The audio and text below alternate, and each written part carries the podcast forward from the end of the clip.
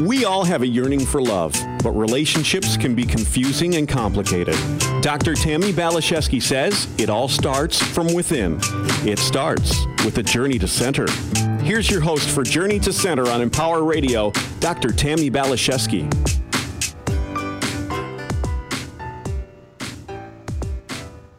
Hello, my friends. I'm so happy to be connecting with you for a while here today on Journey to Center. So, how is life feeling for you right now? Are you like a lot of my friends and feeling a bit stressed out and overwhelmed? I know this has been the case for me for sure. Often, when I feel stuck or overwhelmed, I like to clean out my closets. I don't know why, but it always seems to help. And it can be so helpful and a lot more fun to have a friend help us declutter and get clear when we're bogged down, clogged up, and can no longer see the forest through the trees. And I have such a friend here with me here today. She has been a fellow host on Empower Radio and has now written a very concise, comprehensive, and oh so practical book that can help anyone who wants it declutter their lives physically, mentally, emotionally, and spiritually. So, this show is for you if you'd like to create some sacred space and breathing room so you can enjoy greater clarity, more peace, greater happiness, balance, and a joy filled life. I'm so happy to have with us Corbie Mitleid. Corbie came from a completely medical family and has always been considered to be the different one. After two years of doing her best at an Ivy League university, Corbie struck out on her own journey to search for joy and purpose on her own terms. And a bumpy journey it was. Corbie experienced abuse, poverty, divorce, and life threatening illness. She also experienced different job titles and careers from being a professional actress, a television producer, a radio personality, an executive recruiter, and the power behind the throne for a number of high profile CEOs. Corbie certainly knows the value of an examined life and now helps people all over the world as a beacon of manifestation and vision for her clients and readers. Today, Corbie is living her life's purpose as an intuitive counselor, inspirational speaker, and the author of the new book, clean out your life closet, take charge of your life, and love your journey. So, Corbie, let's first with you educating me on how to say your last name perfectly. All right. Um, it's myth.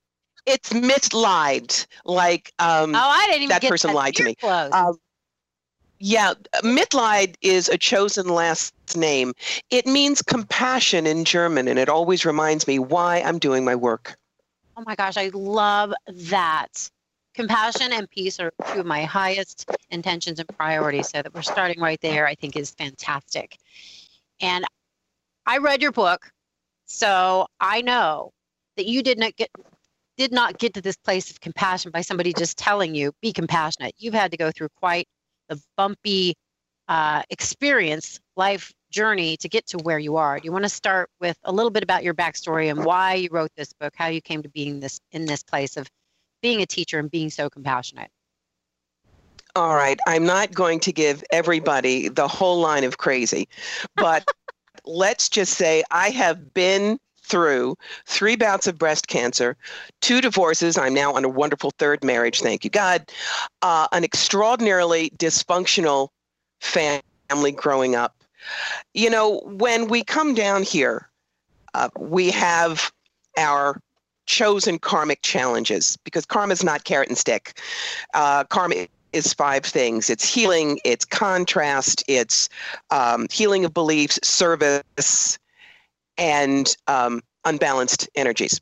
So I came down here really wanting to learn about how to value myself, value being in a woman's body and understanding what she's about, and, and looking for truth and authenticity in my own life. Well, let's just say a thing happened when I was 16 with my very dysfunctional mother, alcoholic, cross addicted with barbiturates. That was the crux point. I could have either decided, well, I'll prove she's completely wrong, stay a virgin till I was married, and stay married. That would have meant my life like taking gut courses in college. Instead, I decided she must know lots of things about how horrible I am that I guess I don't realize. And I based my life on what she told me I was worth for the next 30 years. I call that deciding to take life as a double major plus lab. you know, it's much rougher. Mm-hmm. but on the other side, and this is part of living the examined life, if I hadn't gone through all of that, I wouldn't have the teaching tools that I've got. I wouldn't have the level of compassion for myself and others that I've mastered. So, mm-hmm. was it fun? No. Am I sorry? Not really, because I love who I am now and what I get to teach. Uh, it does take a long time, I think, to become who we are really meant to be. There are no short. There are some people, mm-hmm. yeah, there are some people who know it instantly, but most of us know in this very confusing world with too much information and, and too many things screaming at our at our heads for attention, it does take us longer, I think, than it used to.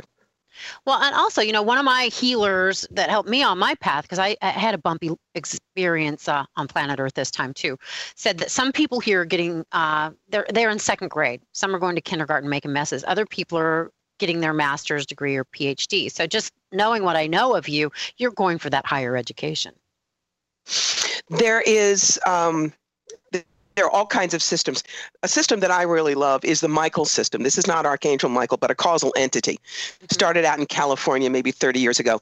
And they say that there are seven levels um, infant, baby, young, mature, old, enlightened. And I've always thought I'm flipping from mature to old this time and just getting my uh, master's degree finished so that I can start the PhD. So I'm totally in agreement with you there. Oh, I love that. I haven't heard that school of thought, but it really resonates. That feels pretty yes. accurate. Yeah. Yes. Yeah.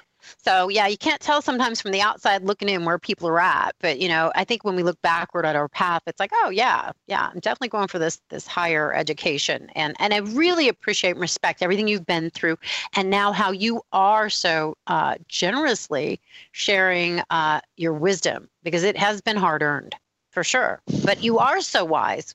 Your book is very comprehensive. It takes a it, it takes a really uh, enlightened concepts and makes it very uh, digestible. Very thank you. I've always I've always thought I was a good rookie teacher. Uh, there are people like my dear friend Staci Wells. Uh, she was one of the other mediums with me in Robert Schwartz's books. And she teaches the very high level esoteric work. And that's wonderful. Mm-hmm. And she's brilliant. But there are people who wander in to a psychic expo and they're like deer in the headlights. Mm-hmm. So my specialty is A, getting them to laugh because then their shield's lower and the information gets in, and giving it to them in understandable, everyday bites. When I started to write the book, because for years it had been, oh, what do I have to say that hasn't already been said? And yet everyone would always say to me, oh, you should write a book. um, I said last year, let me try this. I had 12 ideas, and I was going to write a um, weekly blog on Fire Through Spirit, which is my Facebook page. And within half of the year, I looked back and re- realized that was actually three books, and I'd already gotten the first one done. So that was how Clean Out Your Life Closet was created, and it's how we'll do volumes two and three in the series. The big reboot, which is now I've cleaned out my closet, so what am I going to put back in it? Right. And be your own masterpiece, which is I cleaned it out, I loaded it. Now what do I want to create with it? So it'll be a tr- trilogy called the Self Development Project. Mm, that's fantastic. Oh, I'm excited. I can't wait to get you back on. I yes, want to enjoy you now. Got to write them. So much good stuff here. Oh well, there's that minor detail. yes. And I know you're yes, going to. Yes. So, a couple of things you say that I think are really interesting. You say too many self help books tell you what to do to change your life without your input. So, that doesn't really work. We need to be really involved in the process if it's going to make a difference in our lives. We do. Um, we, I, I would pay any amount of money, I'd make a bet. Every one of your listeners has anywhere between 12 and 100 self help books on their shelves that they bought because it really looked great. And I got about 14 pages into it and I went, oh, God, this is not me. And it sits there. Mm. So when I was writing this, I said, I've done that from when I was a teenager, trying to be thin, sexy, and dateable to now I'm trying to be, you know, thin, sexy, and wonderfully married post menopause and everything in between. so I said, how can I make a book where everybody gets to play? Yes. So I came up with the idea of something that I call the adventure pages. Mm-hmm. At the end of a chapter, mm-hmm. I mean, read the chapter. You got to do that, guys. But then there's space for you to make the book just yours. Um, I ask you questions like um, what was your personal uh, definition of clarity? Any changes? Have you been able to find clarity on your own? How? What ideas in this chapter went ping for you? Then you choose three things that you want to take from the chapter and put to use right now.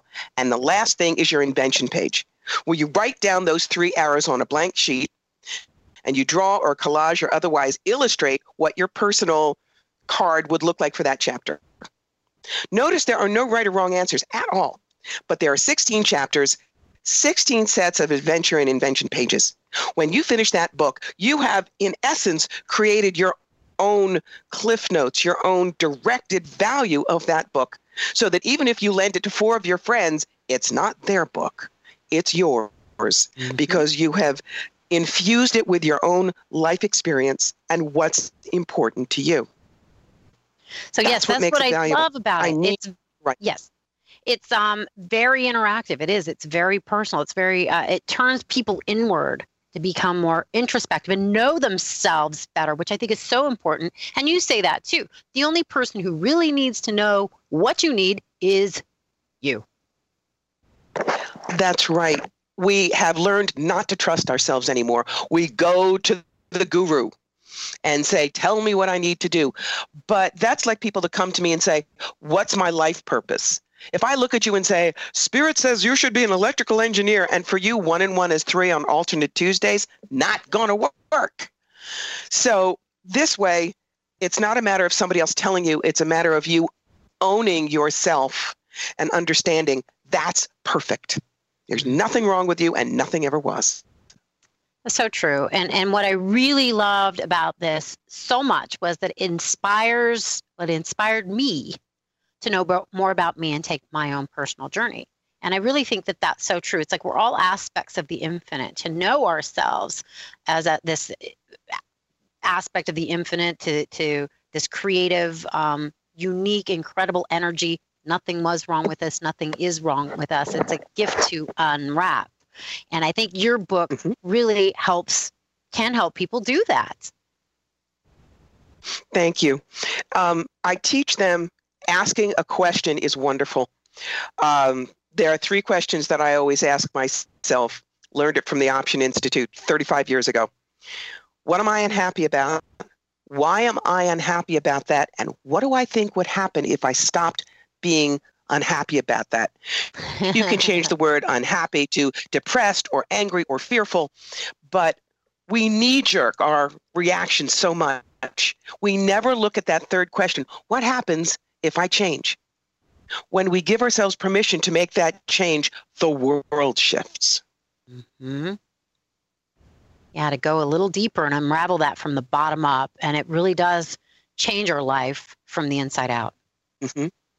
Ah, and it helps us believe it when other people say they love us.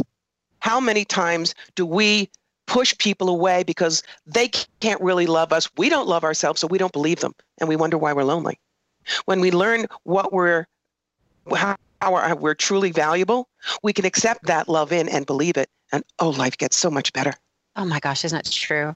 Because I really believe we attract what we believe we deserve, not on the conscious level, but the subconscious level. So if we don't believe we're lovable, there's no way anybody can reflect that to us where we're going to see it. So yes, as we two thousand percent. Yes, everything mm-hmm. will change outwardly. So I just love what you're saying, and I agree.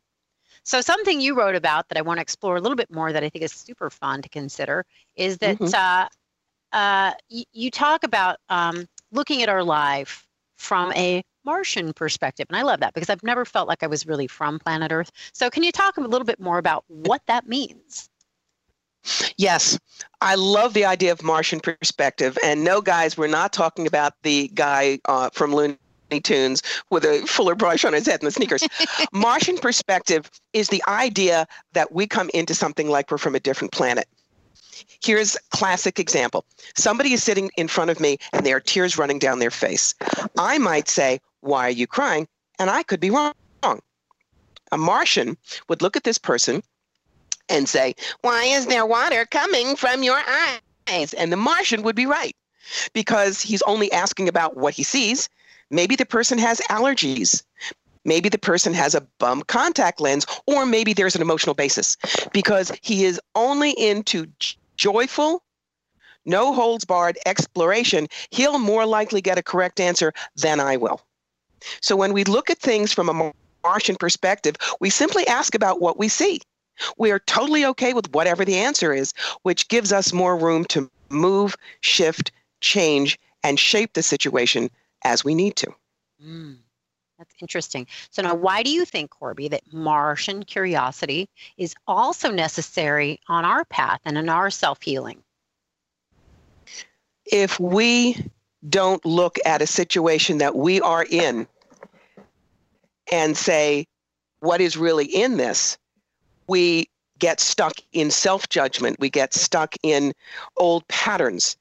For instance, when I was told a year and a half into my current marriage that I was going to be uh, needing a double mastectomy, my, my ovaries out, and I was going from a Dolly Parton figure and a high school boy's libido to a fire plug in shape, so internally damaged that a normal marital life was going to be impossible and the effects would be permanent.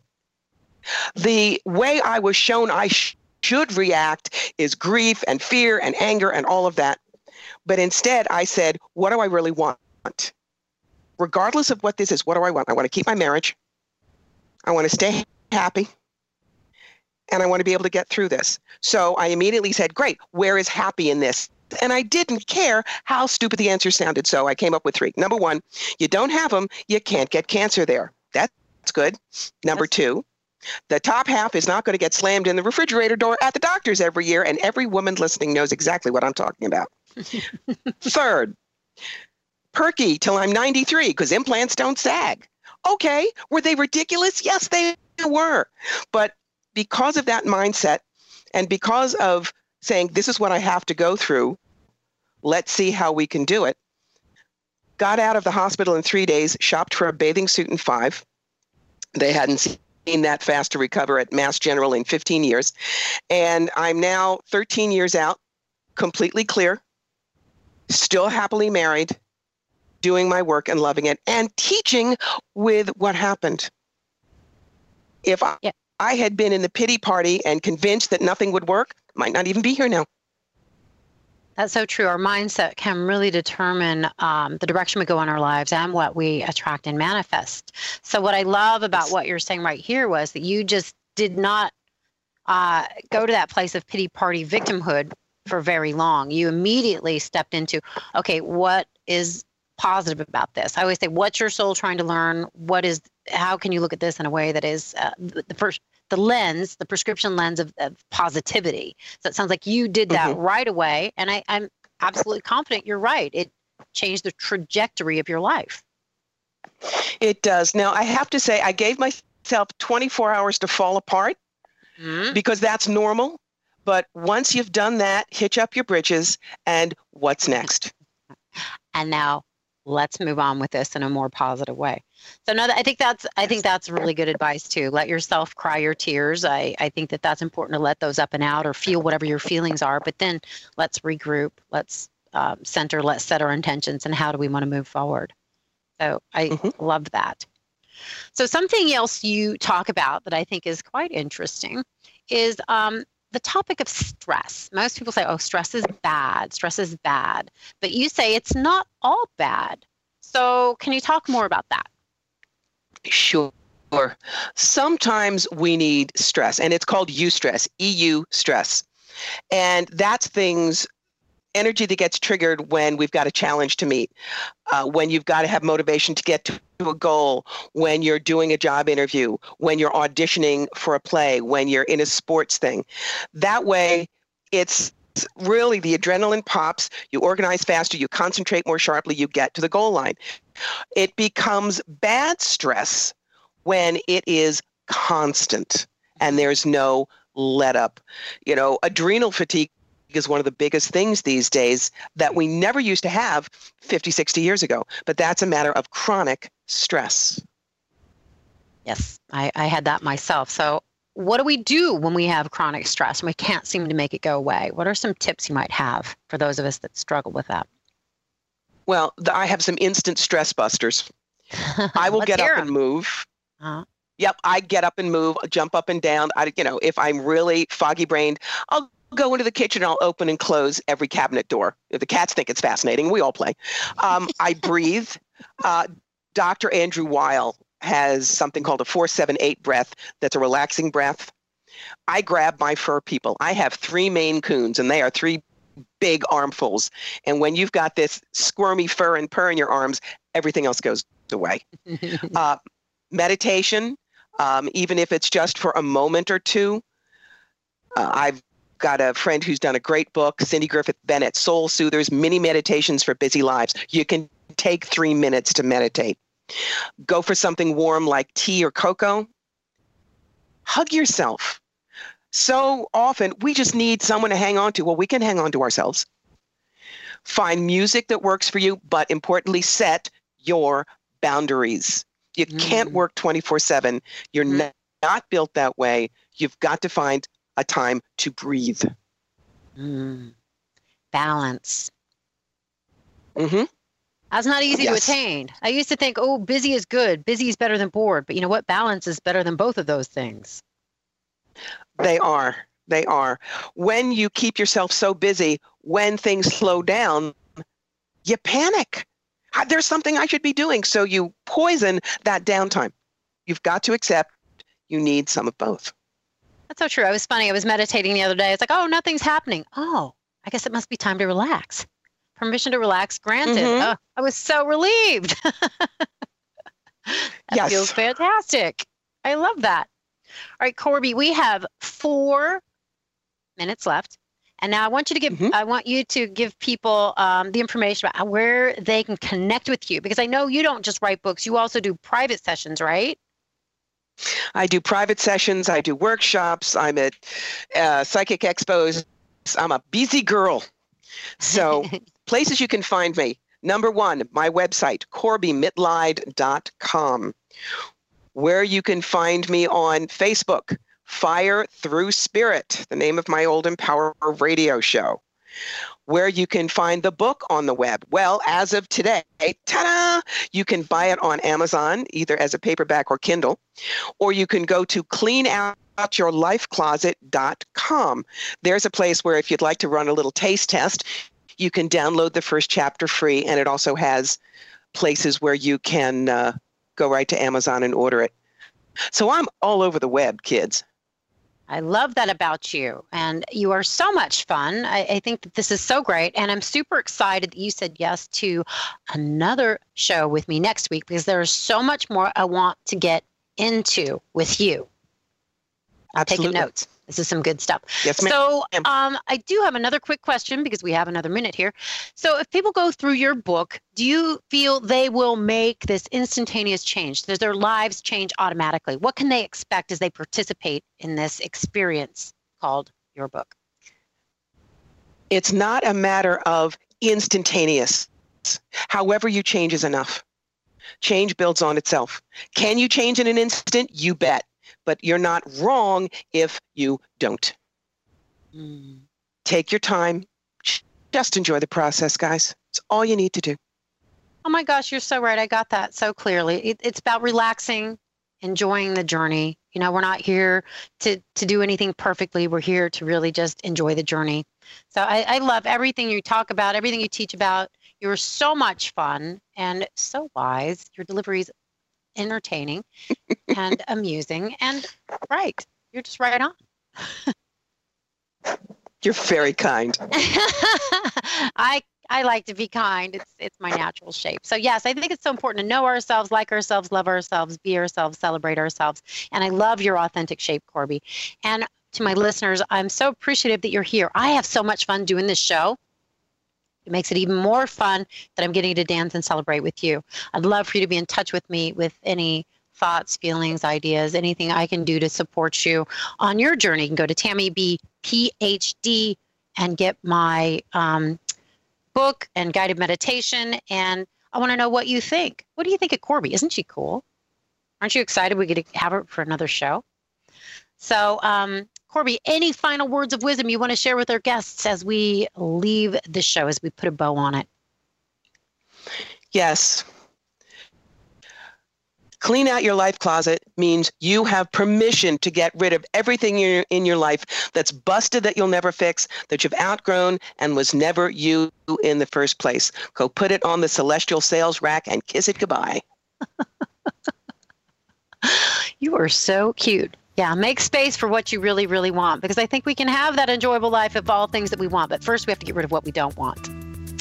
So, great wisdom, Corbie. Thank you so much for being here with us. Thank you to my beautiful guests. Thank you, Remy. You're just a masterful producer. I appreciate you immensely.